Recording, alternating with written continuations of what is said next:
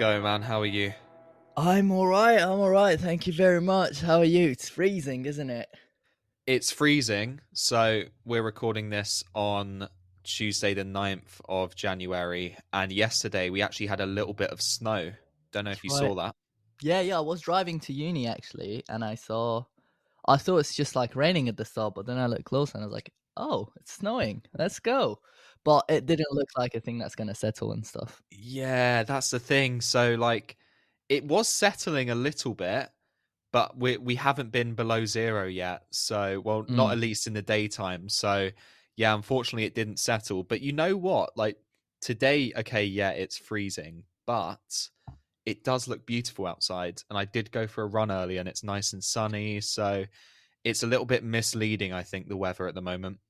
I totally agree with you. To me, this is the perfect weather. Like it can't be better than this. It, wintertime, by the way. Yes, summertime. Obviously, you'd prefer the heat. Well, obviously not if it's a heat wave, but you'd prefer it to be warm and stuff like that. But to me, if it's like a winter and th- this is this for me is the perfect weather because it's like it has that sunny effect to it, so it has that like brightness of the day. You see the sun, but it's also cold, but it's like chill. Like it just feels so good to just walk, as you said, or even run. yeah this is the this is the perfect winter weather. I think it's actually it's quite good when i'm running as well because because it's really freezing outside um i get less or i feel less overheated when i'm running and i feel like that lets me run faster because i'm not thinking about getting really hot and sweating. Like i can feel the sweat but because it's really cold outside it's sort of my body doesn't feel as hot when I'm running, and so it just means I can push the pace a little bit. So I'm I'm also a fan of this weather. Yeah, to be fair, this is genuinely the perfect one for me. On the way back from uni, I thought like, okay, like, well, when my car was parked, when I was still in campus and stuff like that, I thought, okay, I'm gonna go back and there's gonna be, you know, some snow covering the car. But nope, nothing. Nope. Nothing. Yep, Well, nothing. it it did set for like an hour, and then it just went. Yeah, yeah, exactly. So I must have been like I didn't see that hour, but like you sent me a photo. I think it was like when you woke up and, or stuff like that, or when you were just in your kitchen. So you just send me a photo of it. I'm like, oh, so it's it must be settling now. So by the time I get to my car, it should be even more than that because obviously I wasn't looking, so I didn't know what it was uh, what it looked like outside. Um, but yeah, no. By the time I went to the car, it was all gone. But you never know, though. As you said, like we're experiencing minus minus literally minus degrees right now. It's like minus two yesterday or minus three yesterday. yeah, Uh, I mean, I mean, um, late at night and like early this morning, I think it did hit the minuses. Right now, it's it's it's three where I am. yeah. Okay. Yeah, I don't know where it is. Where I am. But Let me check it. This actually. is making this is making me think about this is making me think about Christmas films, which are set in December, and Mm. how the aesthetic of them is a massive scam because we tend to always get snow in January. And I was looking That's on true. my camera roll the other day, and I went back to January last year, and because I was looking for the last time that we had heavy snow, and it was towards the end of January. And again this year, we're a week and a little bit into 2024, and we've already had snow, but we had zero snow in London during December. So Hmm. Christmas films, the whole aesthetic, at least any set in London, it's a lie. There's no snow. There's never any snow. Yeah, honestly, like it's. I remember the last night. Well, obviously it's not last year and stuff like that, as you said. But the last proper snow I remember was actually when we were still in Friern Barnet. I don't know if you remember that. It was year eleven.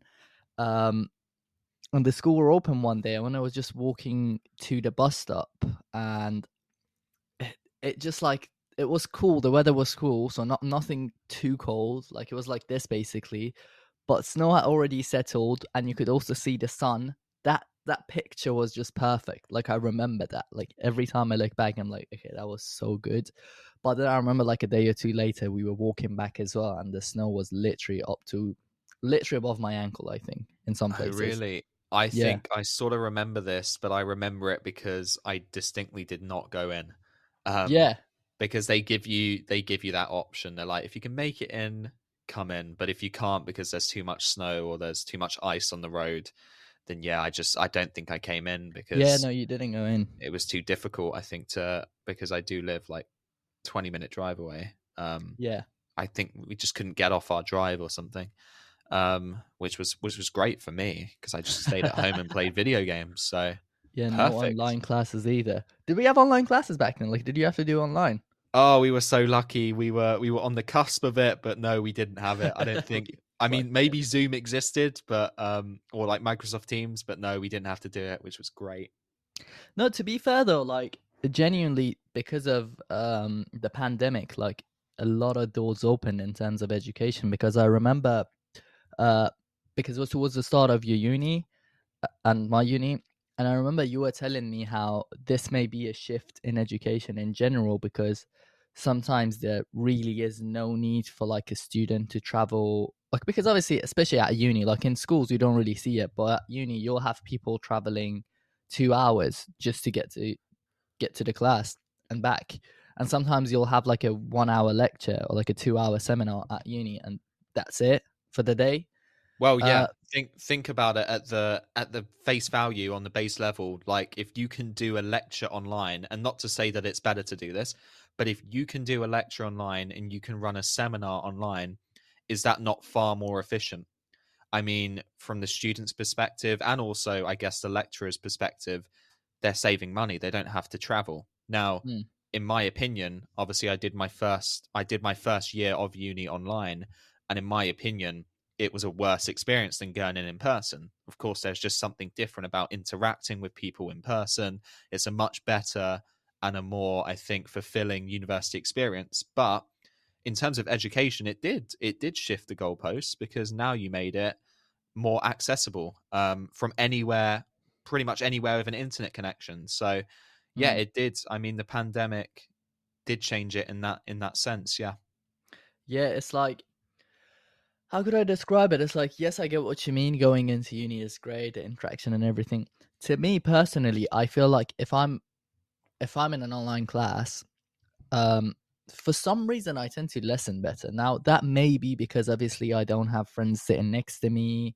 I'm not distracted. Like I'm there to do that. Like I'm already at home, so I'm not thinking about going home. Um, I don't know, but, but like then again, like I lose concentration like ten minutes into that. Uh, but still, like I agree with you, the interaction is necessary. But surely there's some hybrids you could do. So, for example, with our lectures, we have it where now they do both online and obviously you could attend the class. And for some people, when they only have one lecture in the day, it's like a two-hour lecture, and they have to travel for like two hours just to get there. They'll just sit at home and join the online class instead. Yes, it's not the same experience but it, it does work so that's probably something good we learned from the pandemic Yeah, I think um in terms of that, I I think people are still trying to figure it out, right? Because if you're someone who has one lecture and let's say that lecture's at 5 p.m., it's 2 hours and you take 2 hours to get to your uni and you have the option to do that lecture online, then yeah, obviously it's it's just much more convenient for I think everyone if you just do it online. Um but people can exploit those loopholes and i'm not sure Yeah. if they're if i can think of a solution to that right now but this is something that's still in in its early days i know that we're speaking about it as being a big thing during the pandemic i'm sure online teaching was probably going on for years before that but obviously it's just become quite a quite a normalized thing since the the first coronavirus pandemic. But in my in my opinion especially for like university i think it's just better to to have that experience in person because university is like a big it's like a rite of passage in terms of how you're how you're developing as an individual into an adult and you sort of want that experience you know on campus and meeting friends and what was frustrating about that first year online was you could barely make any friends because you know at the end of the day you were you were just in a class or a lecture with them for an hour and there wasn't really any interaction. And when there is it was in like breakout rooms and those could be quite awkward. I remember for a lot of a lot of the time that people wouldn't even turn on their cameras and that still happens you know to an extent. Um i'm, I'm sure actually it probably it's probably uh a much larger occurrence than I'm even thinking. Like I think Yeah. majority of people don't even turn on their cameras, so Yeah. I think they're still figuring it out. Um, but yeah, I would always recommend the learning experience in person, but they'll figure it out, and it will be it will be optimal for everyone. Yeah, I agree. I mean, you never know. Maybe like the VR we talked about on the last episode, like maybe that's the next step for education as well. Because, yes, obviously you've got sitting in front of a laptop and a phone, but maybe VR can change that in a way, make it more. How can I say? So you interact, uh, you interact more with people and you talk more, and it just makes it easier. But you never know. I'm sure it will have some education purposes. Well, I mean, I'm just thinking now because you brought it up the the Apple Vision Pro on the Apple promo page. Um, if you look through all the videos, they've got one of them in a Teams meeting, and it's really Yeah. like interactive. It's like fa- it's like FaceTime, but it's like they're sort of there because it's 4K or whatever the the resolution is. So, yeah, you can make it more. We we used this word a lot last week. Immersive, I guess Mm. more realistic, that's definitely an option. But then again, how accessible would that be, for example, with those headsets? Because they're quite expensive, aren't they? Yeah, so maybe like ten years from now, fifteen years from now, it will be a lot more normalized. One day, man, one day. One day. Okay, should we talk about the first thing? It was somewhat of a breaking news over the last couple of days. So, yeah, we want to talk about the Boeing 737 MAX 9. And we were debating um, what flight this is, but we're going to go with Alaska Airline, right? That's the one, Alaska Airline. Yeah. And yeah, so basically what happened was once this flight was over Oregon, um, its door plug, which is basically the space where an emergency exit would be in certain planes, it, it blew out, didn't it? It blew Mm, out and yeah, it literally. landed it landed in the teacher's back garden. And I- it's quite bizarre because thankfully no one no one was injured or killed. But It's I mean, crazy. Jesus Christ, I don't do you know how high this plane was? Well, it was 20 minutes after takeoff, so I assume it's as high as it goes. That's just insane. How did Yeah. no one get blown out of that hole? Because I mean, it was it was depressurized, wasn't it? It's Yeah, yeah. it's remarkable that that no one got injured. I know that um, I think you sent me the the link from NBC News, and I think it said that a little boy sitting near uh, the area where it blew out, his T-shirt got ripped off Yeah. from the depressurization. But I mean, crazy. that's the most extreme thing that I've heard. Of course, you know, the article also says that it was a loud and terrifying experience, and you can imagine that because, I mean, people like you, for example, you hate flying. So I'm sure there was how many passengers on there? 100, 100 plus passengers on there. Yeah. Surely one of them hates and is scared of flying.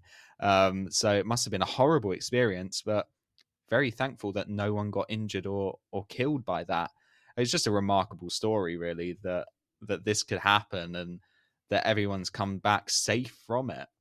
Yeah, so as far as I know, it took off from Portland to go to, uh, I believe it was California, and 20 minutes into the flight, the incident happened. Think about it 31,000 feet at least in the air, at least. It could go up to what, what like 45k. And that happens, like, as I. As as I said, like, and as you mentioned as well, there was this woman who said they just heard like a loud noise. They just heard like an explosion, obviously not an actual explosion, but as loud as that. And then they look back and there's just like an air suction, not properly, but you could you could assume how first of all cold it would be to sit next to there, next to the place where the incident happened, how freezing cold it would be. Second, as you said, how much it's trying to pull you out. Um and also just the just the thoughts of oh my days, I genuinely might get sucked out and just fly. You literally go flying. It's like a scene out of an action film and even in a way a horror film. It's a good point actually you were saying about how cold you would feel because you're so you're so high up there. I mean, the air pressure's very low. They had the uh they had the oxygen masks on as well, didn't they? Yeah. I mean, that's again, that's like something out of a horror or an action film. Those oxygen masks falling straight down in front of you. literally. But I wonder, was it next to a seat? Because I saw the picture, but I couldn't really figure it out. I think it was next to a seat, or there was either a seat in front and behind it. But if it Yeah, it was if like there that. was a if there was a seat there, I mean, how did that person not freeze to death? Think about it.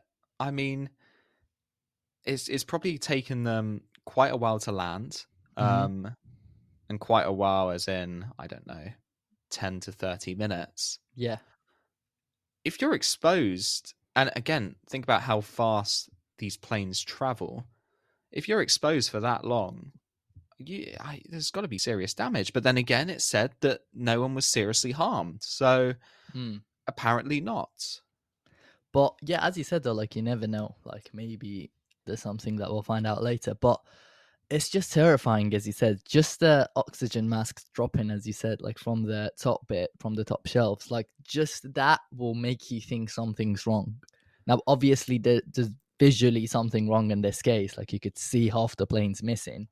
Well, that's an exaggeration, but you could see part of the planes missing, and it's just terrifying. Like I personally am not, as you mentioned, I'm not the biggest fan of planes. I do not Yeah. think. Yes, yes, they are the safest way to travel, but I have a lot of counter arguments for that. Um, Well, why don't why don't you get into them? Yeah, yeah, I'll get into them. For example, let's, let's deconstruct them. okay, let's do this. Let's do this. Okay, I personally traveled on a plane a lot. Back when I was still living in Iran, I used to be on a plane at least twice a month. A lot. So I've I've been on planes a lot. Okay. So and in Iran, they some places like you travel, there's like very bad air turbulence. So as a kid, it could traumatize you, like just going over that because the plane shakes so badly. Um anyway, hear me out. Yes. Have I ever had a plane crash? No. Has there ever been a serious incident? No. But hear me out. They say plane is the safest way to travel. And that's true if you look at the numbers of how many flights you have per day and how many incidents you have per, let's say, calendar year around the world. Um, but would you rather be, if I tell you you can travel on a train, you can travel with a car, you can travel with a plane, all three of them are going to crash. Which one would you rather be in? I would probably pick. I would say. I would say train. See, now hear me out. By saying crash, a car crash could just be a motorcyclist hitting your mirror, could just be a car bumping into your car, could just be you hitting your door to another car, could just be your curbing your wheels or whatever. Or it could also be a lorry driving over your car. Like it could be all of these. Like that's the definition of a car crash. Like it could be all of this. Yes, there's the severe cases of like half the cars missing or like it's just like exploded and stuff like that. But a car crash could be any of it. And if you look, Or or a Yeah. car crash could be the coffee hour podcast. hmm, Carry on. um, but like it could be any of those. Like so you wouldn't know. But yes, obviously, as as I said, it could be a serious car crash as well. But if you look in, look at the numbers, like out of ten car crashes that happen on daily basis, how many of them are serious? Or out of a thousand, let's say, maybe like there's two serious car crashes. The rest are like nothing. The rest are yes, you'll have like a bump, you'll have a dent, you'll have like a glass shattered, you'll have like one of your mirrors missing, like one of these, like someone do you have a scratch on your car. So any of these could be a crash. Now, with a plane, when I say it's gonna crash, you're not gonna have a case where oh, it's just gonna be a scratch on the plane. No, every time it crashes, there's a very high chance of not everyone dying, but everyone getting severely injured from it. Same with trains. Like, there's no such a thing as oh, it's just gonna like have a dent on the side.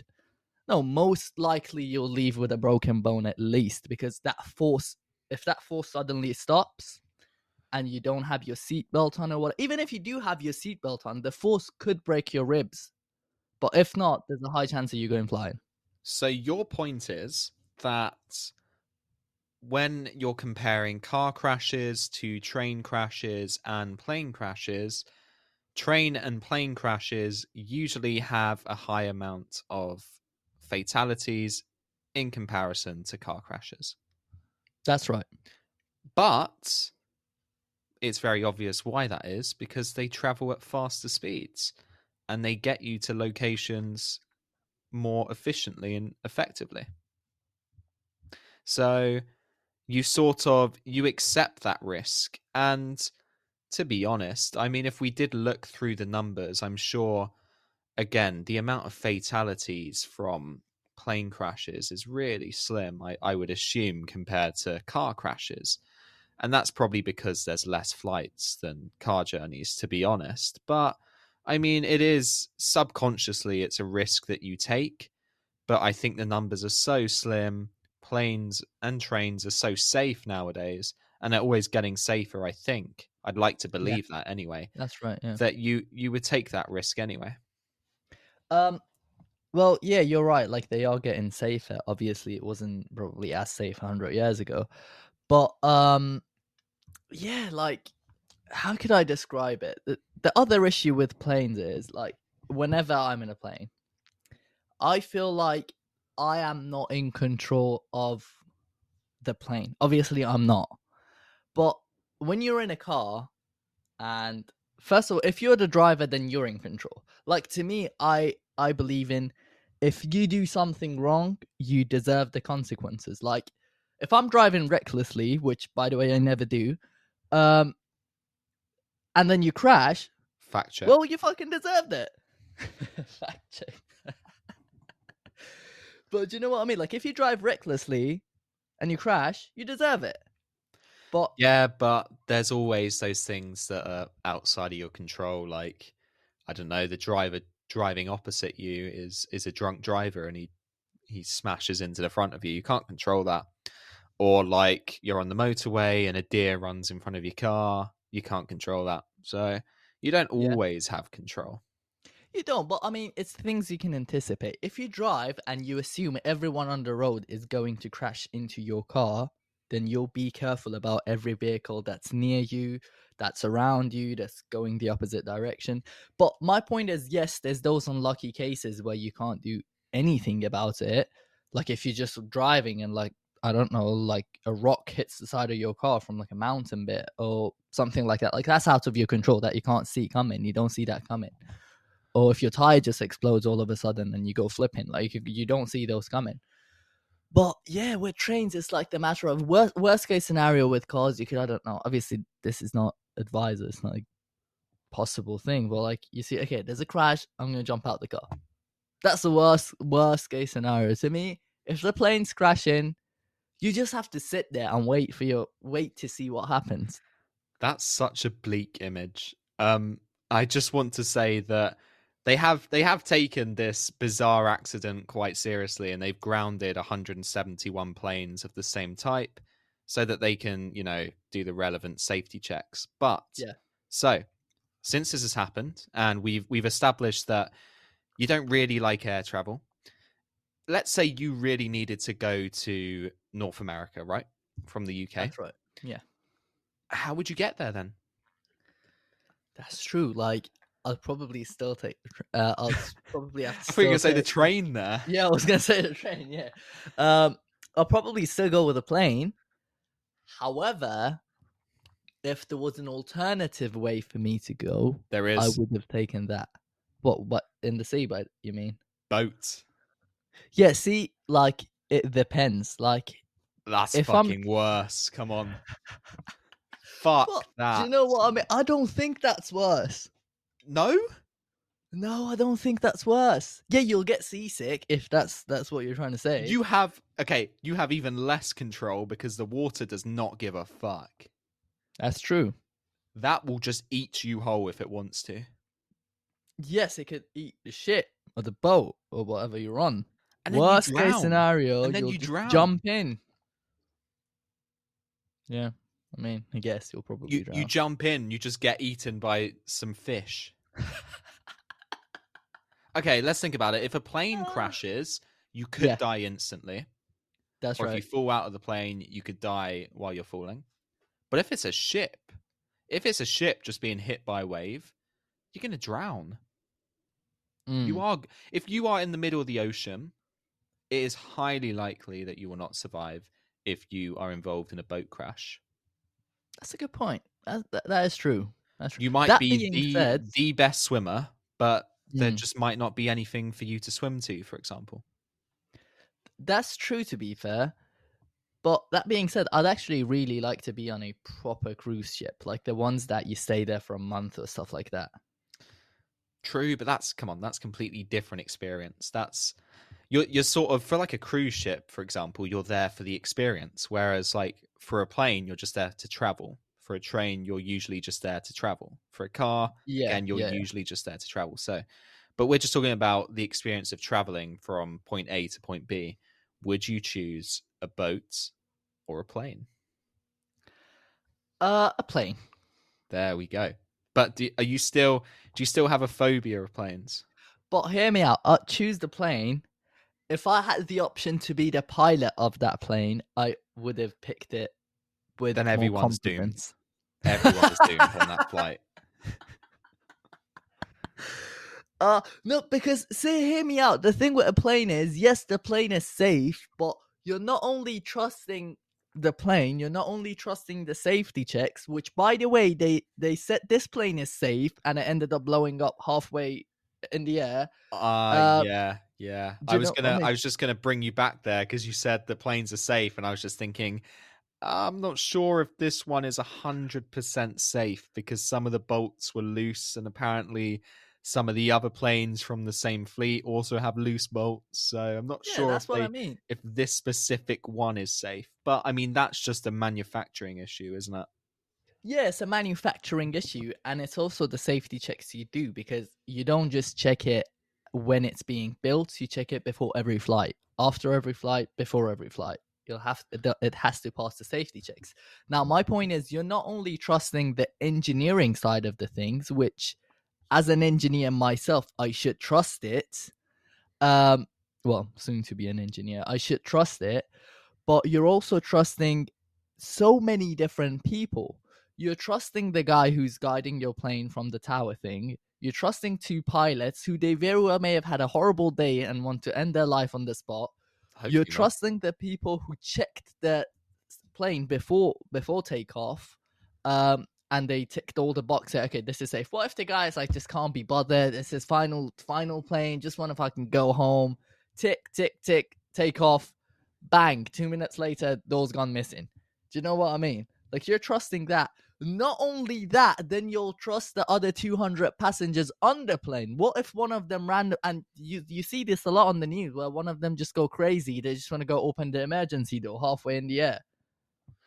Yeah, I mean, what you're describing here is like a bunch of human errors, really. Yeah. So, what happens then if your whole flight experience from the manufacturing of the aeroplane to the landing of the aeroplane to the safety checks to the flying of it what would what would you say if i said to you that all of that is done by ai instead I would do it. you would, I would actually do it. And that's a good point. I would trust the AI more than I would humans in this case. what happens if the ai has had a long day it's the last flight of the day it just wants to be done it just wants to go into sleep mode and it can't be Uh. asked and it just it just crashes you into a mountain Well, see, I'd like it. I I- I'd like an AI to take control, like as in the AI does the safety checks, the AI does all of that as you mentioned, but there's still a pilot there in case it malfunctions. But what happens if the pilot is just crazy and he just wants to jump out the emergency exit door?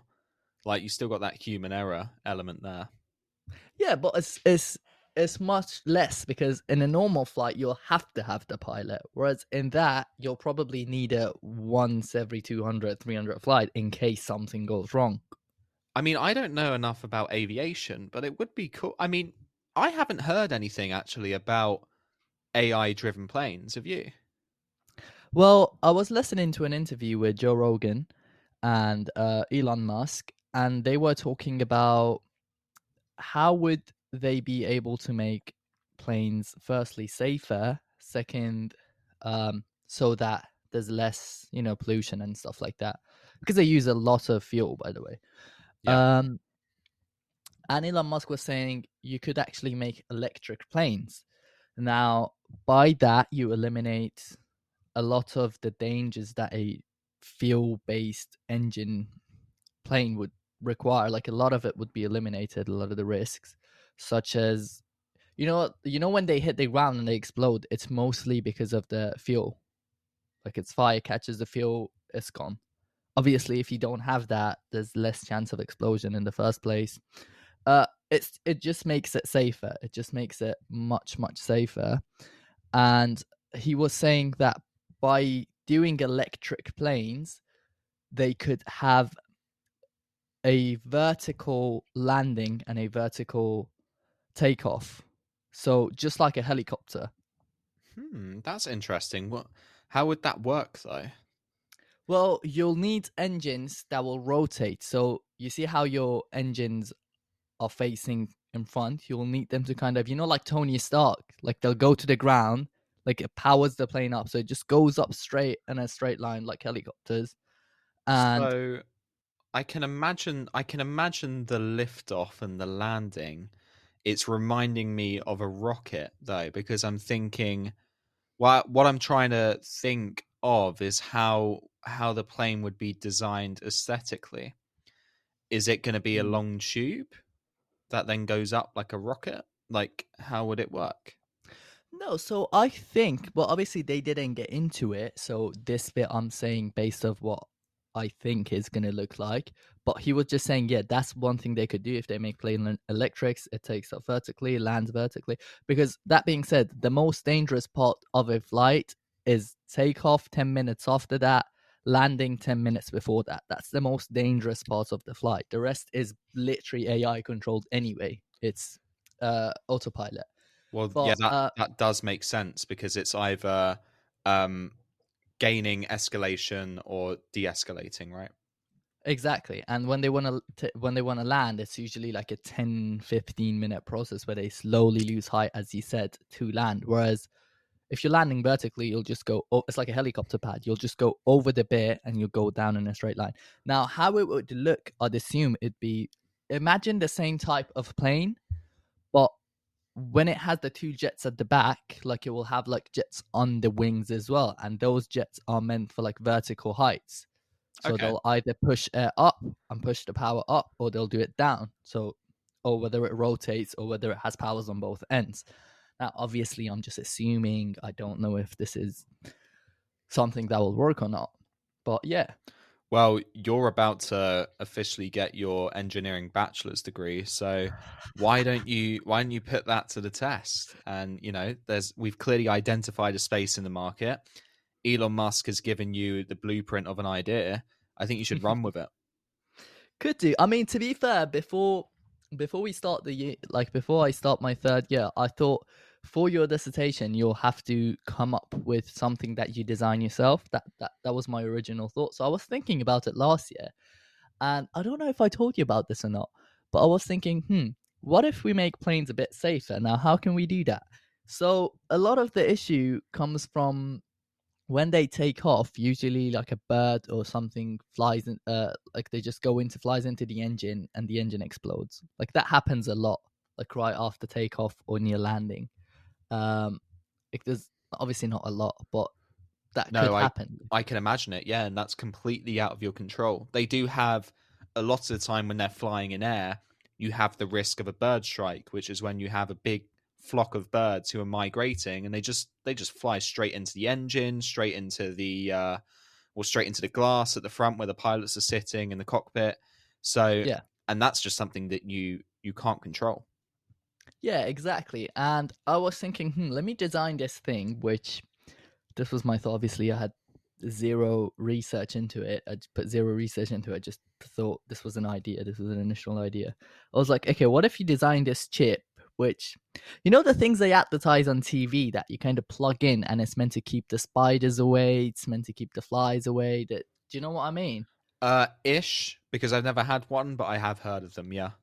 Like I don't know what it is, but it's meant to send like a signal. It's or it's meant to be set at a frequency which you either don't hear or you don't feel, but they feel it, so they won't come near that area. So I was thinking, what if you uh, have something like that, but on a plane, which will then cause the birds to not come near it. But then again, I don't even know if it's possible. You will never know until you try. That's true. That's true. Making that So- vertical plane, and yeah, Again, I'm gonna I'm gonna push this idea forward. You're gonna have that engineering degree soon.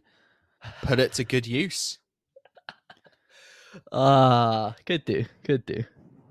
I was just thinking about all the times that I've landed in a plane and it's felt like we're about to die. Do you know what I mean? Exactly. Just how rough the landings can be.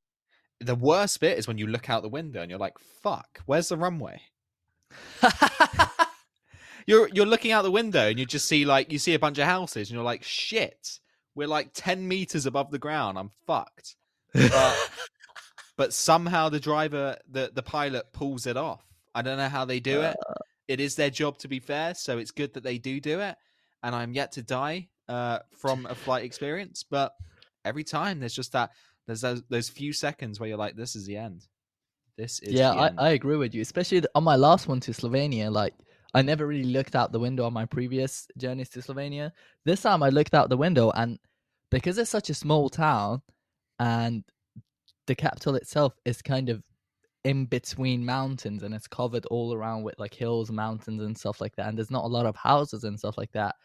I just felt like we're gonna crash into a mountain because it kept going low, but I couldn't see anything. Like I couldn't see a car, I couldn't see a road, I couldn't see a house. It was just up and down, up and down, uneven ground. I was like, this is it. That's it. We're dead. And it was so cloudy as well. You couldn't see anyway. It was just you could just see the tip of the mountain, and then it goes underneath the cloud. You'd see a flat ground. You'll see like an uphill, a downhill. Like, yeah, we're dead. That's it. Perhaps it's the the pilot just testing themselves. Like for them, they're like, "I've had too many easy flights recently. I just need to I need to go a little bit low on this one. I need to I need to skim the mountain peak." Up the challenge. Yeah, Exactly. could, yeah, could be. Uh, yeah, could be. Fair enough. This reminds me of a Denzel Washington film called Flight, where he's an alcoholic Mm, pilot, yeah. and I think there's a bird strike, and he's been drinking that morning, by the way. But sometime, but somehow he just he does these amazing maneuvers. No one dies. He lands the plane, and I think he loses his license because yeah, he was drinking on the job. But that's not the point. It's not the point, guys. He was prepared, Exactly. and it's a fictional film, saying. so it never happened. Don't worry. The question is, if the limit to drive is two pints, what's the limit to fly? One glass of water. Probably is something like that. You got to stay hydrated, but you can't have any alcohol in your system. Come on. Yeah, obviously, of course, of course, we do not recommend. Uh, speaking of alcohol, Uh huh. should we move on to our first point, which Let's is about you going to Camden Town and the Camden Town market, especially. My first question about it is: Did you drink there? Did you go to the pubs? I didn't actually. I know you must be so disappointed, but I saw I saw the Camden Town Brewery. It looked good. There was it was on Saturday, um, and there was a football game on Sunderland versus Newcastle. So that was a big derby. Um, but we just decided no, we're not going to do it because I think by the time that we had had lunch, it was late into the second half, and we were only we only really wanted to watch the football if we were going to get a drink. So we thought, uh, we'll just skip it. But next time I go, I will get a drink. Oh, fair. So, did you go with your parents? No, I went with some friends um, because we've been talking about it for quite a while, and we just thought, yeah, let's do it because two of us hadn't been to Camden Town Market before. Uh, we heard Yeah. a lot of great things about it, specifically the food. When I Mhm. went there, though, I did not realize that it would be so busy and so overcrowded. Like it's Chaotic, yeah. it is chaotic, right? But Mm. um I mean, when you get to the food market in the in the Camden, I think it's Camden Lock Market, is just so many options, just amazing. And I want to go back there just to sample every single different stall. Did you end up running into any weird person, any weirdos trying to ask for something or do something or just doing backflips? I did not end up walking into any of those individuals. Um, but I mean, it's a very diverse place. You know, we had I mean, on the bridge, for example, there were a group of punk rockers with like the spiky Hmm. hair. They were chilling, they were vibing, but I was like, wow, I've never seen a punk rocker in person, so that was cool. Um, it is this like this multicultural pot of people that from from so many different places. It's quite remarkable to go there, and also, I would say majority of the people there are actually tourists. Um, Yeah, and that yeah, makes sense actually because you could imagine them planning their trip to london and then finding like an instagram reel or a tiktok on this amazing market. But yeah it was just populated by by so many different cultures and a lot of tourists which is cool i like that you know? I have i've never been there before and i sort of i embrace the chaos of it. And of course like the shopping experience as well just just really cool. And i think one of my friends says said that there there really is something for everyone there and it's quite true Yeah, yeah. if you haven't been before like there is so many shops so many different shops that i think you know whatever it is you're into you will find something for that Yeah, I agree. And with those people you said, like the rock people and stuff like like the rock band, I don't know if if obviously they were just standing there or not, but usually sometimes they'll play live music there as well. Like they'll just bring their instruments, like they'll set it up and they'll start playing music, which is quite cool. Uh but yeah, I agree with you. I think it's just a case where, as you said, there's there's a thing for everyone there. There's something to do, and it's just it gives you. I don't want to say cultural vibes because See, yes, there's there's this thing with culture where when you go to like some places, it's like a cultural place. Like it gives you like I don't know whether it's a holy vibe, whether it's just like their specific type of architectural work, their specific type of buildings, church, mosques, whatever. But this feels like a cultural wise, but when it cultural place when it comes to humans. So it feels like you go there, and there's all these people from different. So it doesn't necessarily have a unique structure or, a unique uh, architectural work or a unique road or whatever but it just has all these unique people with different beliefs different you know different looks different everything. Like their mindset's so different 100% and they're all there and they all can it just works. It all works. None of them is fighting each other. It's just it all works. Yeah it was like i was trying to say that it's i've, I've figured out the word now. It's a cultural melting pot of all these Mm. different people. And if you you know even before you get to the main bit of the market and there's there's the old lock market which is really cool and you, you know Yeah. you go you go like sort of underground in a way and there's also the the modern market on the right but you know the all the stalls for example and before you get there just walking down the main street which is incredibly chaotic because there's so many different people but if you look at like the shop fronts for example it's just like you can identify oh that is related to that culture. So they have something for for that group of people. Oh that's a different culture for example just the way it's painted just the way it's styled. So yeah i found it really cool. Um not an overwhelming experience definitely a chaotic experience but now that i know what it is and how it is i think um yeah when i when i go back there again it will be an even better experience. Well, I actually have a reason to go there now because uh, I remember seeing this Instagram reel, which it's there's this famous place which sells strawberries with chocolate. I think you sent me that actually. yes either- um You sent me that.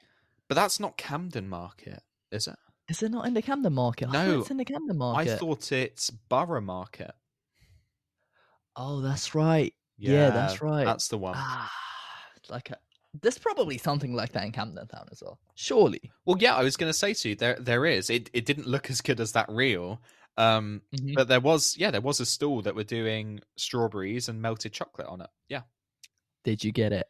I didn't.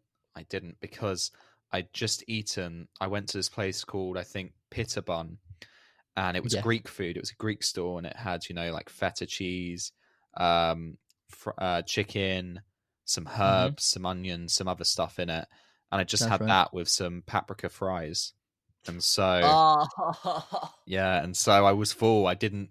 I didn't need any strawberries. Ah, speaking of paprika fries, this is directed to the pub called The Bohemia in North London, North Finchley, N12. If you're listening and you're the owner of that pub, or you're someone who works at that pub, bring back the paprika fries. Yeah. Sorry to cut you off. Please, please bring them back because these ones, these ones were good, but they were nowhere near as good as those ones at Bohemia. So, if you are listening and you work at Bohemia, or you own Bohemia, or you work for the London Brewing Company, please put the paprika fries back on the menu because we just want them. Okay, they're just very good. They improve our life. They improve our experience going to the pub, and life is just a little little worse without them. I, I agree. We tried so many different ways to try to get them back. Like, I remember the first time they renovated it, we went, we asked them, they didn't have it, and then you said your brother's going, so you Yep. told him to then tell him. So we tried. Hopefully they they bring them back at some point. Speaking of foods, I discovered this new burger place. Uh, I was with my girlfriend, and we wanted to go. We wanted to go get food, and there was this place called Cheat Meals. I don't know if you're aware of it or not. Oh, okay, So, so it's it's another American franchise. yeah, It looks like a knockoff version of Five Guys. Like if you walk past it, it looks like oh they're trying to be Five Guys, yeah, and they are trying to be Five Guys. Like the way they serve their food, how they'll have their burgers wrapped in that foil thing, or just the shape and the look or whatever. It looks like Five Guys, like the design red and white. Yeah. So you'd assume it's going to be bad. Now, it's as expensive as Five Guys, so I don't know why they're trying to fake being Five Guys. Well, because I first I thought, okay, this is going to be a knockoff version. You'll go in there, it's going to be like a five pound per burger, and that's it. Yeah. because they're trying to look like Five Guys. It's as expensive as Five Guys, and you get much less food. So, the burger is like just the burger itself is like nine pounds, I think, and but it's you know the one pound burgers from McDonald's, like the tiny ones. I know of them, but I've never had one. But I know what you mean. it's yeah. smaller than those. Oh no. So the normal like cheeseburgers from those, it's smaller than those. It's literally smaller than those. Just one patty. Eh, but is is this a negative review then? Because I thought this was going to be positive. hear me out. Oh okay. This might have been the best burger I've ever had in my life. oh wow. In terms of the taste, it was ama- It was like Five Guys, but with more flavor. It genuinely was like Five Guys. Everything was like Five Guys, but with more flavor. But we have spoken about this before, not on the podcast, but we have spoken about Five Guys, how how it's so good. But you could say the one negative about it is that the beef patty is not flavorsome enough. Exactly. But I feel, and before you you go on about your burger and why it's so good, but I feel that the Five Guys one, you've got all those other elements. You know, if you have your cheese topping, your bacon, your fried mushrooms, for example, you have all these Mhm. other elements that bring the flavor. And just because the texture of the meat is so well cooked as well, that it doesn't actually matter. But go on. Uh, I actually agree with that. Plus, with Five Guys, the quality of the beef is so high that you'll just enjoy it because if it has all these flavors, all these seasonings, uh, yes, it will taste good, but you won't actually necessarily feel the quality of the beef. Like if you just take the part of the patty and just eat it by its own, it doesn't have any flavor to it, but the quality is just so good and it's so fresh Agreed. you'll know it's not like a frozen thing. But with this one, so it actually didn't have as much toppings. It only had lettuce and grilled onion. That's it. Like it only had these two. Uh, obviously tomatoes as well, but I I didn't put that in. Um, and the burger sauce and stuff like that. Um, it it was so good though. Like that, it was amazing. Like I don't know how to describe it. The only issue with it is it's not worth it. So, why is it not worth it though? Is that be- just because of the portion size? Yeah, because like you're paying like nine pound with fries, it's like eleven pound, twelve pound for that portion size. But I could easily have three of those, four of those, and then I'm cool. That's yeah, but uh, listen, here's the thing though. It's got you talking about it because the burger quality was so good. So, yes, in terms of food portion size, perhaps it's not worth it. But I mean, you're still thinking about it. Do you know what I mean? So I, I guess Yeah. in that way it balances itself out. I, I mean, naturally, then I need to ask where where was this place? So we went to Holloway Road. It was somewhat near Islington. It was there, but there's one in Kilburn as well, and there's what there's actually one in Camden Town as well, like near Camden Town. Ah, very good. Yeah, so if you just search up cheat meals, it comes up. Like th- as I said, if you just look at it, if you genuinely just search, search up cheap meals London, like you, you'll feel like this is like a knockoff Five Guys. But I do not understand why did they did that, as it's, it's very similar pricing to Five Guys. Well, I'm now going to keep it on my radar. So if I ever do see, is it called again cheap meal? Cheap meals, yeah, that's it. If I ever see one, I'm definitely going to try it out. But I need to ask you because you've said before we came on air that you have been to Camden Town Market as well. So I guess I Yeah. want to know, yeah, what was your experience whenever you went? Now, I went to Camden Town Market a few times. One of them was, and I believe the last time I went, it was with my mum, and it was nearly with my mum and some of her friends. Yeah. And it was nearly four years ago. No, maybe I went after that as well, but it wasn't like a case of me exploring. It was just like me walking through it. Yeah. Yeah, actually, the last time I went, I went with Toga, and I think it was a case where we had we went to a boxing event. Uh, it was the London Championship development. So I was just watching the, my captain fight, uh, the captain of the uh, club I go to, like the boxing gym I go to. I was just waiting for his fight to come up. Uh, there was the interval, so we had some break, and it was right next to the Camden Town Market. So me and Toga said, "Okay, well, let's go get lunch. Uh, might as well just walk about, see what we're gonna do." Uh, we started walking around in Camden Town. You'll see all these beautiful artworks and the way they design the walls, and it just looks beautiful. As as you said, it's like so diverse. We just walked through. It was so packed, but know, it's never man. the. Pa- but the difference, do you know what the difference is? You know, like in underground when you go rush hour, like it's packed, people trying to get out of there. Like Yeah. everyone's like bumping into you, everyone's trying to smudge you in. Like it's just, it's it's different. Like in Camden Town, everyone's taking the, taking their time, everyone's enjoying it. Like you'd like you'd like it. It's busy, but you like that. Yeah, exactly. It wouldn't be the same if it's empty. Everyone is not in a rush. Everyone is is taking it in, and everyone, more importantly, is is going towards the market. Whereas, you know, if you're if it's rush hour on the tube, everyone's trying to get on the tube. So yeah, I, I know what you mean. So when you did go there for for the lunch break, did any of the food stand out to you? Did you do you remember what you got or not to really? be fair, yes, yes. I think we went, but it was where every place we wanted to act, like every place that looked appealing, looked packed. Like some places had a queue outside, like a proper queue outside. I don't know if there was an event that day or whatever. I think no, I think that's normal. I, I did see some queues for some of the food stalls as well. Oh, okay, okay. Then that that must be normal then, as you said. Um, but every place was literally packed, so we were like, okay, we want to get back quickly because we wanted to go through these places and have food there, but we also had to go back and watch the fights. So we just ended up getting like food from I think Costa or Starbucks. Oh no, how disappointing. Yeah, Because you it know was, what? It was bad. You know what I was thinking with these street markets, every now and again, and I'm maybe it's true with Camden as well, these really famous ones, you have you have like a Michelin Michelin star street stall. Do you know what I mean? Yeah, these things yeah, yeah, do yeah. exist. And I was trying to I haven't looked into it yet. I will look into it after, or I can look into it now actually. Whether or not there's a Michelin star street stall at Camden Town Market. Because I mean some of the food, just the smells was incredible. And I just love that. Just I love that vibe. Do you know what I mean? Yeah, yeah, yeah.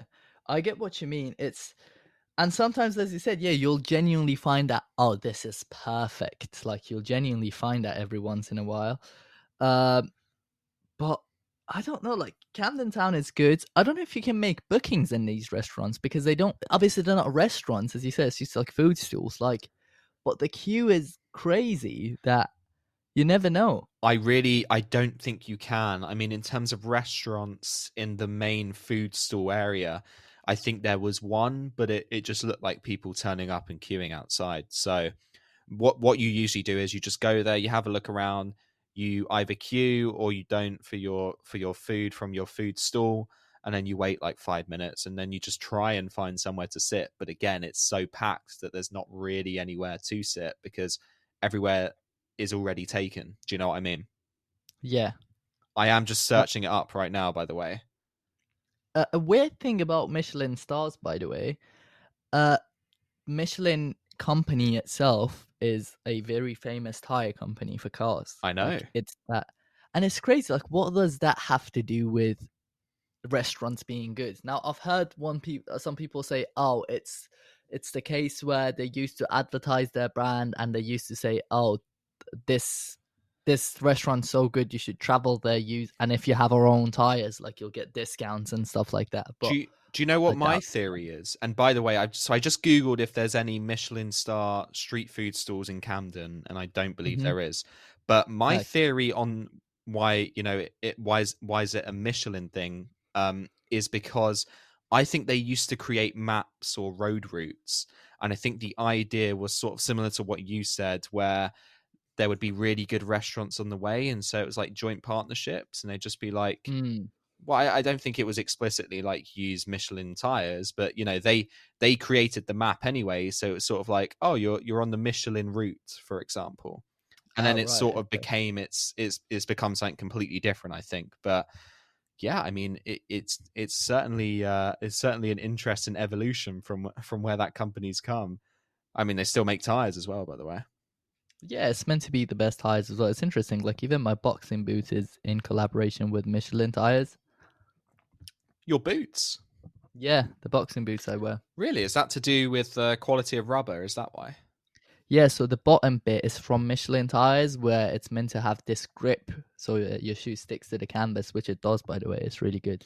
ah that's very cool well It's not. oh. It's not from Michelin. Like it's. Yeah. You don't go to Michelin to buy it, but the tire bit is collaborated. Like it's from Everlast, and then in collaboration with Michelin. So they have that little human thing, not human, that like Baymax looking thing on it. Yeah. Oh, that's really cool. So, Yeah. shall we move on to talking about? We just had the Golden Globe Awards on the past Sunday night, and I wanted to talk about the relevant winners to films and TV shows that we've talked about for the past 10, 11 weeks. So, should we get into Yeah. it? Let's get into it. Let's mean, go. It's not it's not a big section to cover to be fair. I'm just going to read off the relevant winners. So, Mhm. first one is a TV show that you are currently watching, and I think you might have finished, you might not have, you can tell me. Um, but that is Beef. So Beef picked up you have finished it. Very good. Yeah. So Beef picked up three awards out of three nominations, which is very good. It picked up Best Performance by a Female and Male Actor in a Limited Series, and also Best Limited Series. So very happy to see that happen. Now that you've finished Beef, what is your thoughts on that? Do you think it's deserving of that award? Did you enjoy it? I think it's deser- uh, it deserves it. Like obviously, it's over the show. Oh, it's for the things about last year, and I, I believe it came out what like halfway through 2023. Well, that's what I was just thinking. It came out no, it came out like April time. So this show has had legs, you know, to Yeah, sustain itself and still be the best limited series in terms of what this award show thinks. I mean, almost well, how many months is that? Eight months later. I mean, yeah, it's had legs. It, it's it's really stuck in people's minds. So I think that's just a testament to its quality. yeah, yeah. I agree. Like the show was honestly amazing. I personally would have preferred if it if the ending was at episode nine. Now I don't know if you remember what happened at the end of episode nine. So that's one episode before the actual final episode. Without without spoilers, and you just say yes or no here. At the end of episode nine, does that take place at a mansion? Yes, but it's more so or is it in like a desert area? Yes, yes. Oh, okay. just before that bit. Okay. Yeah. Yeah. I don't clearly remember it, but I think I I think I was satisfied with the way it ended. Is what I would say. I don't I don't clearly remember remember the ending, which is not the best way to sell this show, uh, considering we've been gloating about it for weeks. But yeah, I did enjoy it. Yeah, yeah. hon- Honestly, it was an amazing show. Like, it does deserve every everything it got. Uh, great casting, great acting. The everything was yeah. good in it. Acting was amazing. Well, Ali Wong and Steven Yeun, I think she was act- she was the best part of it actually. But they were both She was really good. they were both very good. Yeah. Yeah, they were amazing. Uh, the guy in the relationship reminded me of a certain individual. I think But- I know who you mean. yeah, but it was good. I really enjoyed the show. I really enjoyed it. As I said, I watched it with my girlfriend, so we used to watch it on uh, like we tried to watch it in sync. But Yeah. it was good. I enjoyed it. Like I don't know if there can be a season two, as he says, a limited show, so there probably won't be a season two. But if there is, I'd rather it be on a different set of characters because this kind of had its conclusion. Yeah, I think let's let's think about it. If you did a season 2, why not take a similar concept but with completely different characters in a completely different location? But again, like I don't think it needs a season 2. I'm happy with how it's ended and I will go I will look back and I will go, yeah, that's a really good show and I can recommend it to people. It doesn't need a season 2. Do you get what I'm saying? Yeah, yeah, I agree. Like this is one of them ones like one of the other shows which I really watch and it's like I personally love it when the shows give out the season two, season three, like they extend it. But one of the shows I watched and I say, okay, that's perfect. This should be as it is was Bodyguard. Six episode, perfect show.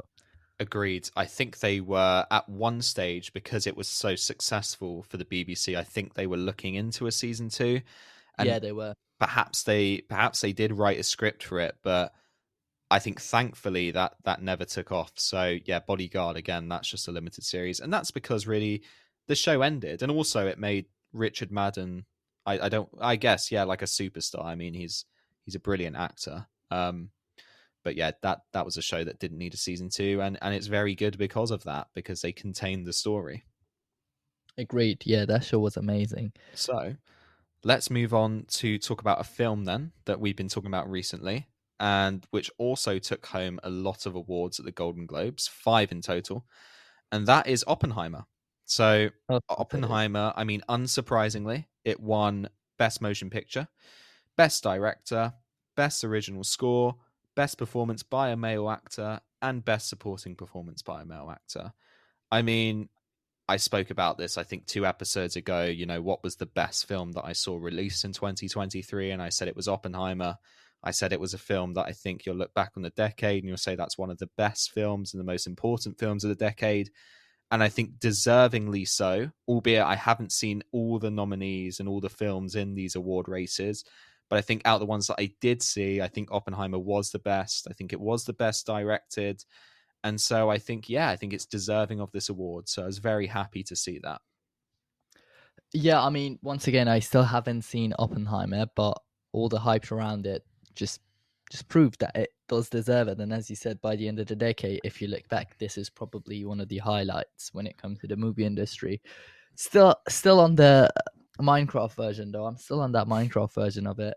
Uh, but I- I'll finish it. Like I'll start it. I'll eventually start it and finish it. I know it's a good good movie. And obviously with Oppenheimer, it was something you expect anyway. Like with Beef, I'd say yes, three awards was somewhat surprising considering it came out in April.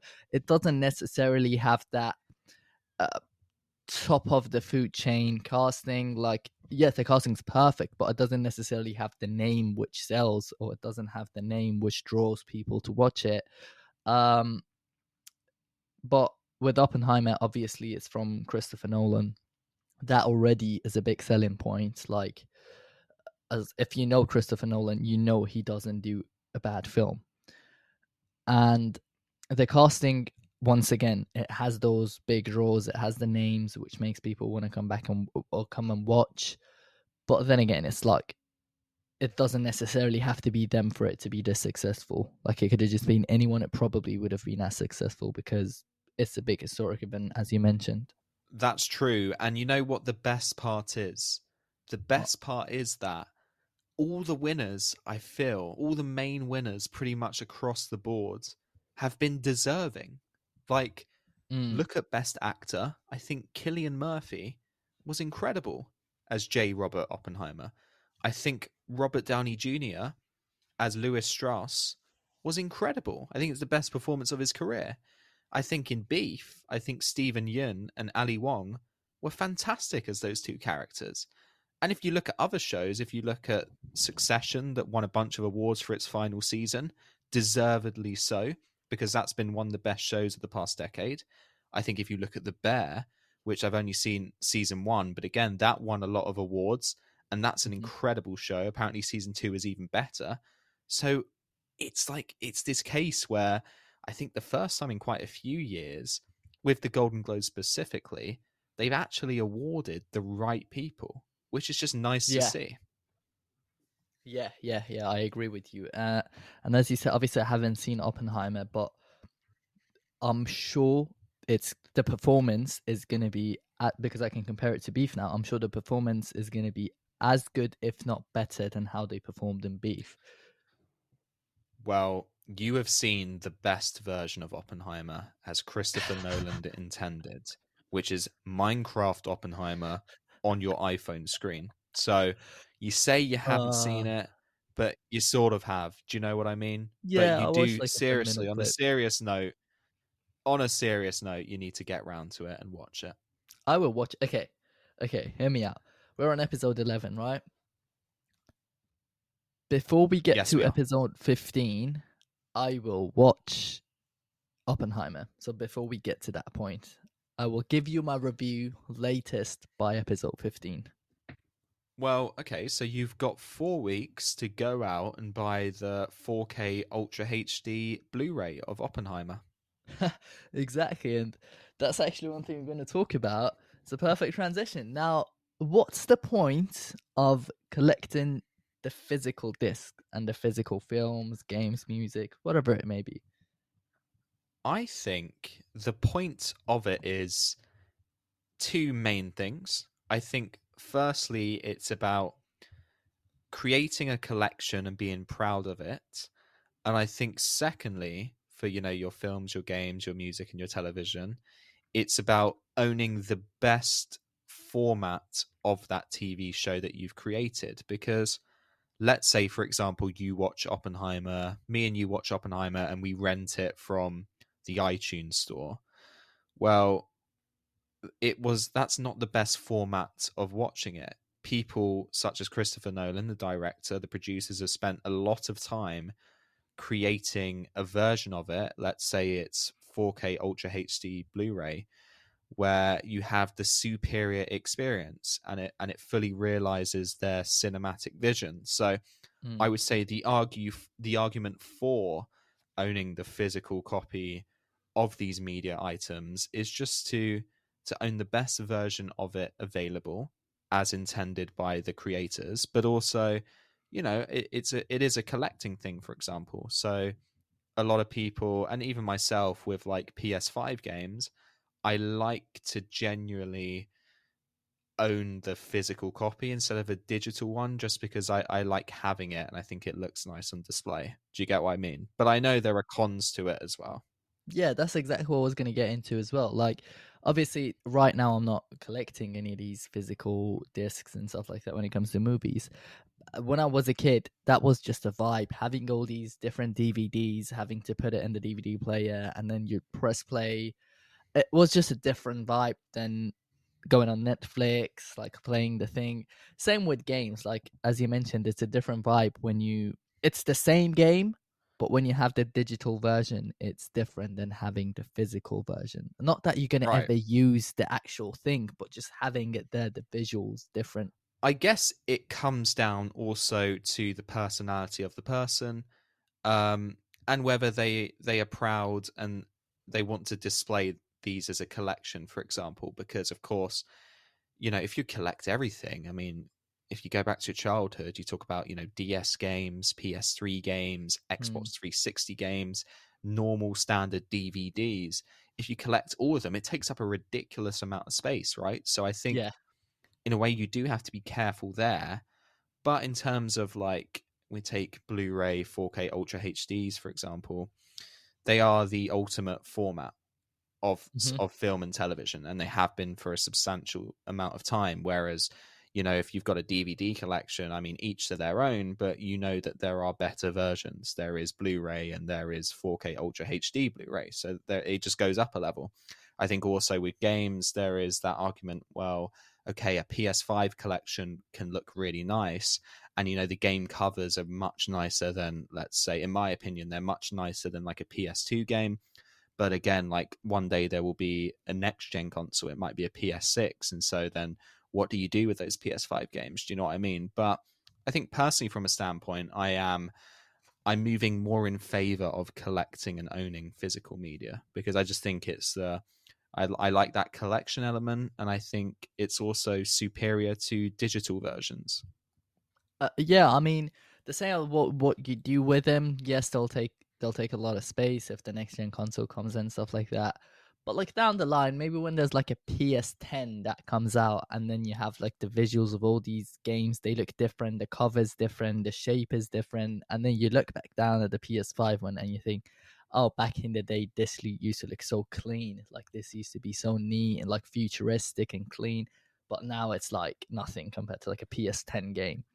PSX, yeah, I'm predicting it. They're not going to call it PS10, PSX. Oh, definitely. Uh, Definitely, they would do that. Yeah, hundred percent PSX. That actually kind of goes PSX. I don't even want to think about that. Come on, man. We're on PS5. Let's stick with it. But yeah. you know, I was just thinking actually over over last year, two of the biggest games of the year was Baldur's Gate 3 and Alan Wake 2. And mm-hmm. as far as I'm aware, currently, or at least at their release, neither one you could get a physical copy of. They were both digital download, which is quite interesting. That's weird. Because I guess if you think about it from a game developer standpoint, it's just cheaper to release it that way because you don't have to manufacture the disk mm-hmm. and, and the case and whatnot. Then again, I also know Baldur's Gate 3 was this overwhelming success. It won Game of the Year at the Game of the Year Awards and because of that they're now releasing a physical copy. So i mean there's there's the flip side of it that if something is so successful then people do want to own that physical copy of it. But yeah. I mean that's just something i think to keep an eye on as we as we move forward that things are becoming more digital. But i think people do like they just like having that physical copy of things. I agree with that. I mean to be honest with you it's just as you literally mentioned it's a case where it's just always good to have it, especially with games and like shows and stuff like that. There's a lot of times where you may have multiple accounts on PlayStation. Now you have it both on one account. Now you don't have it on this account, so you have to log back out, log back in. Whereas with the desk, you'll just insert it and you'll have it, and it's all that. That's a very good. That's a very good point. And just sorry, just to cut in here, yeah. but Christopher Nolan, and we brought him up a lot because of Oppenheimer. Um, he did make a very good point in defense of physical media recently, where he said that once you own it, you do own it. They cannot take it away from you. Whereas if yeah. you're watching something digitally, let's say through your Netflix Netflix subscription, well, they might lose the licensing for that TV show or film, and you no longer have it or even stuff mm. that you rent, you know, and it goes in your digital library.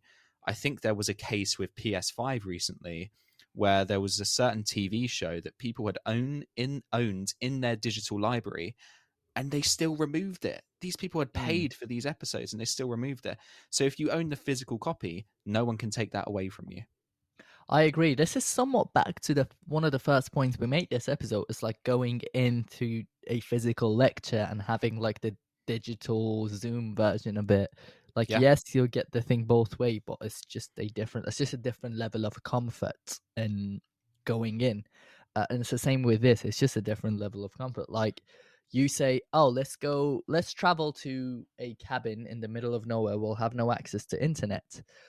Now, good luck fucking logging into Netflix to be able to watch your shows. Uh, right. Uh, whereas you'll just take a disc, you'll just have a DVD player, you put it in, you'll watch whatever you want to watch.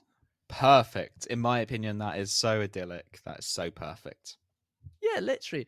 I mean, to be fair, now it somewhat gives me the vibe of, um, because one of the movies we were talking about a lot, Leave the World Behind, there's a scene where it's an underground bunker and stuff like that. And even that that movie, a lot of movies where it's like a post, like apocalypse thing yeah. You'll have like a bunker and they'll have like a bunch of DVDs. Like, why don't they have Netflix? Why don't they have this is the Netflix, this is the password? This is cooler. For a reason. Exactly. This is rich people's Netflix. They have the physical exactly. thing. Now, the pricing is different though. We need to talk about that because I remember we went to Bath and at that point you were looking actually getting the Oppenheimer 4K DGT uh, DVD, DVD version. yeah. Uh, so did did you end up getting that? I didn't because I mean, so in all honesty, I I am planning at some point starting a 4K Ultra HD collection, but the way that me and my partner are going to do it is we are going to get all the Marvel films, so it sort of just makes sense to have them. And mm-hmm. yeah, I mean, it makes sense because this is an ongoing saga of films, and we just think it's a cool thing to have. If you have like 30, 30 different films in in order, you have this incredibly long line of storytelling. Whereas if if I go out and even though I want to, for example, go and get like Oppenheimer, then I just sort of ruin the collection because I've got all these different DVDs. But who knows? It might happen one day. But you're right in terms of pricing. I think Oppenheimer was 20 25 pound for the 4k ultra hd for example so it, Yeah. they, they are expensive Yeah. Also, it's also food for thoughts that you'll have to actually have a 4K TV in order to be able to get the maximum outcome. But most That people too, do yeah. these days. Yeah, most Well, it people do says- these days. Though. it's it actually tells you which one uh, on the back of these uh, dvds they tell you which you know what box is the most optimum to get what tv i think it's 4k hdr tv it says for the best experience so Mm. yeah it tells you which one to get but i was just thinking actually something that i'd love to get one day is the full game of thrones 4k ultra hd box set. Yes, yes. How we were actually talking about that as well. That's amazing. Think about it. And it's so thick. So for people who haven't seen it, literally just search it up on Google. This I'm- is so thick. I'm doing it now anyway. I'm looking now. I think, and it's also expensive though. How much is it? I believe so. I'm going to go out on a limb and say it's a hundred pounds on offer, but Yeah. let me let me check on HMV, which we actually we went to in Bath the other week. Mm-hmm. Uh, so, So, a question. When you get these DVD ones, you see how with games, when you get the, the disc version, you'll have this. I don't know, like a unique thing in the box, whether it's just a random QR code, whether it's just like the map of the game you're gonna play, or like a character sticker. Does does anything come with movies besides from the actual disc in the movie? yeah, so you do get loads of bonus features, whether that is you know uh, walking through the production design and how they came up with a certain style, like a making of documentary, which in itself is a movie. So you you do have loads of special features, and that's another reason why why you should get them. I think if you are a big fan of film. Um, hold on, let me. I'm still searching this up, by the way. I'm gonna. Are you looking at the Game of Thrones one? Yeah. I'm gonna say it will be around seventy pounds. 70 pounds, Seventy-five pounds. I think it'll be around that. I think it, there's options where you could get it with like figures and stuff like that, and it comes with like pop figures and stuff like. Which I mean, it's cool, but then again, it it's not necessary. Okay. So, Game of Thrones, the complete series, the complete collection. Yeah, What is your guess? seventy pound. £159.99. You're kidding. Nope. So that's every season, every episode. That is all eight seasons, plus you get bonus features, I believe. Wow, that that's a lot. Yep, you get the the reunion special, which is a two part reunion show. You Mhm. get Game of Thrones: The Last Watch, which is a documentary of creating the final season, and you get some animated uh, extras, which is an animated history of the Seven Kingdoms. So if you're interested in Westeros, and you also get deleted and extended scenes, but over eight seasons worth of them. So that's a lot of bonus content. Yeah, yeah, exactly. And And that, it that also looks very cool. Yeah, that's what I'm saying. Like we saw one together, and that was firstly it was so thick, like you didn't. Ex- it was as thick as like, uh, I don't know, like a pencil case. Like it was as thick as that. Like the width Yeah. was that. It was very thick. Like it was much much thicker, like ten times the. I, I mean, there's eight seasons, so you'd assume there'd be eight different discs in front of each other. Yeah. Um, but it's crazy though. Like that that what you said there. Like if you get access to all of those, I think it's worth it. I'm not gonna lie. I think it's worth it. So, as of January 2024, should we come to let's come to a conclusion then. Are we in favor of collecting physical media or are we not in favor of it? I am going to say that it's got their coffee hour stamp of approval, and I think it's something people should start doing. Very good, because I was going to say I'm also in favor of it. So, I doubt that opinion will change, but we could come back to this in in a future episode.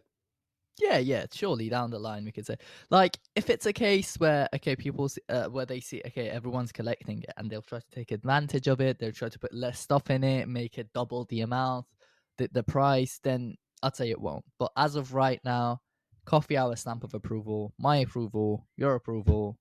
I'm all in. Very good. So, before we wrap this up, just let me know what you've been watching lately. So recently, I've actually not been watching a lot of shows. Uh, I've been focusing on some uni work and stuff like that, but uh, Okay. mostly Reacher. Mostly, I've been watching Reacher, and I'm up to date with it as of right now, which is Ah. six episodes, and it's good. I'm telling you, like every episode I watch, I still say it's good, but it's getting I- better and better.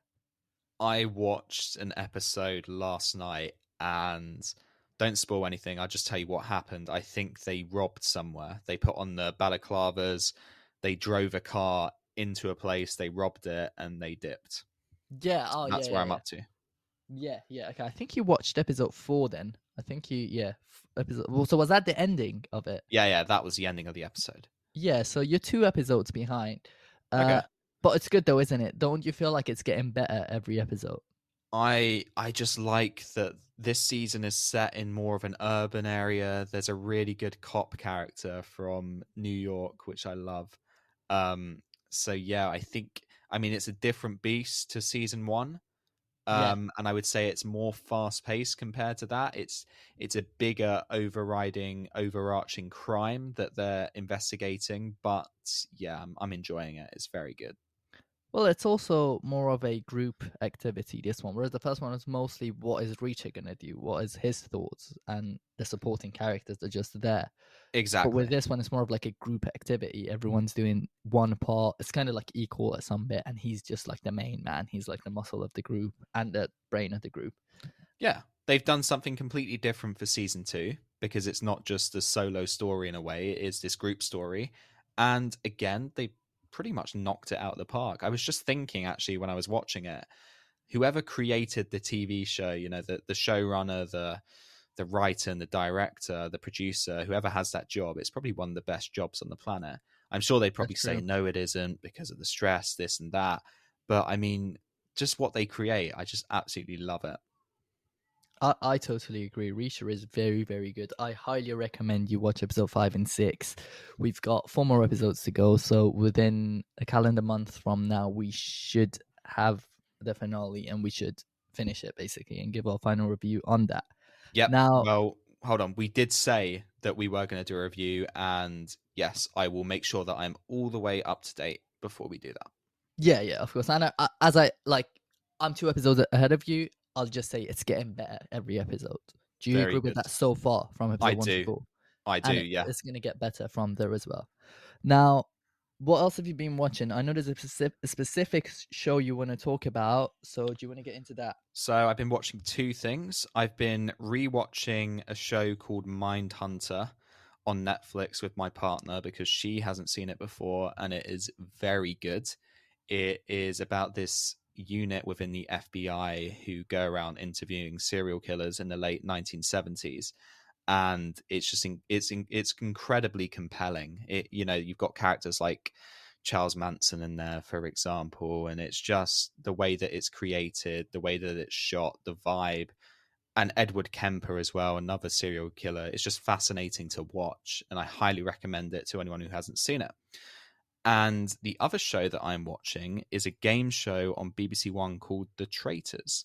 And this is season two of The Traitors. Season one came out last year. It was a massive hit for BBC, one of the biggest of last year. But mm-hmm. I never got round to watching it, and I always wanted to. And then it turned out it was so successful they had to do a season two.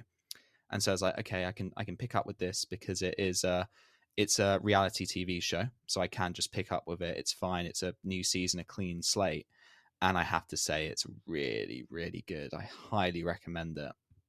Okay, okay, that's pretty good. Now, Mindhunter, I know of. I believe I watched a few episodes years ago, though I don't really remember it now. If your partner's enjoying it, sorry to break it to her, but they've cancelled season two due to some budget issues. They have Um, I, I'm not sure if it was exactly just budget problems, but like I think there may have been one or two other problems. the yeah the uh, the official line is that it, it doesn't matter how well reviewed the show is the viewers don't justify the amount of money it costs to make it which is Mm. unfortunate although it, i mean never rule it out a season three could happen one day Does it have a definitive ending, or is it like it needs a season three? it's it's a show where there is one underlying storyline throughout and Mhm. so in that sense it has a vision and maybe that vision pays off in season 4 or 5 and that underlying storyline is okay we are following these cop characters as these FBI agents sorry as they go around and interview these serial killers and it's based off a true story. So we follow that and we go from serial killer to serial killer. But every few episodes it cuts to an unnamed serial killer so we don't know who he is and him committing normal acts you know as in just going about his daily life but what we do know is he's a serial killer and what we also know is eventually they're going to investigate him Mm. um but we just those those paths have never crossed yet and that's why you need you know a season 3 a season 4 a season 5 so it's so well made though that i don't know i could see it coming back one day i'm never going to rule it out I see. I see. I'm surprised you. I'm surprised you're not gonna say you've read the books. Is there books on it? It is based off a book. Um, I considered it, but then I thought it's a really bleak subject reading about serial killers that I'm not sure if I actually want to go there. And also, I was thinking, well, I'm watching the TV show, I've seen it before, so how much do I really need to know about this subject? So I decided not to get the book. Oh, okay. Okay. Fair enough. Now with the other one with the traitors, Yes. you'll have to watch season one to watch season two. You do right? not have to watch season one. No. Okay. And so far, which one would you say is better? Have you finished it yet? No, no. So, uh, three episodes are out right now, and there are 12 episodes overall, and they will be releasing three a week. So, the Traitors will be releasing every week for the next three or four weeks from the time that this episode goes live. And basically, what the show is about is you have 22 contestants in a castle, and three or four of them are traitors, and the rest are faithful. And it's up to the faithful to figure out who the traitors are and it's up to the traitors to murder the faithful. And if any traitors are left, they win the money. And if the faithful are left, they win the money. So they're essentially, you've got one group of people trying to eliminate the other through murdering them. And you've got the other group of people trying to figure out who the traitors are. And why why it's so compelling is at the end of every episode you have this round table where everyone sits around this table and they basically say who they think the traitors are. But of Mm. course, you as a viewer, you already know who the traitors are. So they're Yeah. they're either completely off track or they're completely on track, and it's so tense. Do you know what I mean? Yeah. It's somewhat based on what you described. To me, it somewhat sounds like you know the mafia games you play. You In a way, I guess, yeah. It feels like that, but like a reality TV version of it. And it's interesting, but this is like more. it. I'd say this is more based on what you said. Obviously, I haven't watched it, but this is more like physical in terms of rather than just sitting at a table and trying to find out who's who just by just talking. You'd actually go around doing things. I assume, right? Yeah, so throughout the episodes, there are also challenges, and in these challenges, you either earn money, which puts up the cash prize, and the cash prize starts at £150,000, or in these challenges, there are certain medallions which protect you from being murdered that night. Now, of Mm. course, you can imagine, though, if someone goes out of their way to get a medallion, that sort of gets people against them. And if you have people against you, then they'll bring it up at the round table and then naturally because of how human nature is there's like that herd mentality where if someone brings your name up well it's just easier to vote for that name and so it, it creates all these other dynamics when you're at the round table and that's that's really the linchpin of the show the round table that's what makes it so compelling to watch Yeah, yeah. yeah. Okay, I get what you mean. I get what you mean. Okay, so that's something I'll probably look into then. I was looking for like a thing to watch after watching Squid Game the challenge, like that's somewhat close, as in it's like a challenge game and like a show. well yeah it's it's made by the same production company as well oh, there you go then. So it must be So- yeah, it's very good. Um, doesn't have the same budget, but yeah, I highly recommend it. And it's on BBC One, so you don't have to pay for any subscription fees. You can either watch it on BBC One or BBC iPlayer. Okay, okay, fair enough. Now with this one, I can say it will be watched by next episode. I'll start watching it before the next episode, so I can give you my thoughts on it by then. Very good. I finally have someone to talk about the traitors with. let's go. Let's go. Absolutely. All right, shall we wrap this up? All right, let's do this. I have been your host, William Code, I'm your host, Arshiya. and thank you for listening to Coffee Hour. See you on the next episode. Take care. Take care.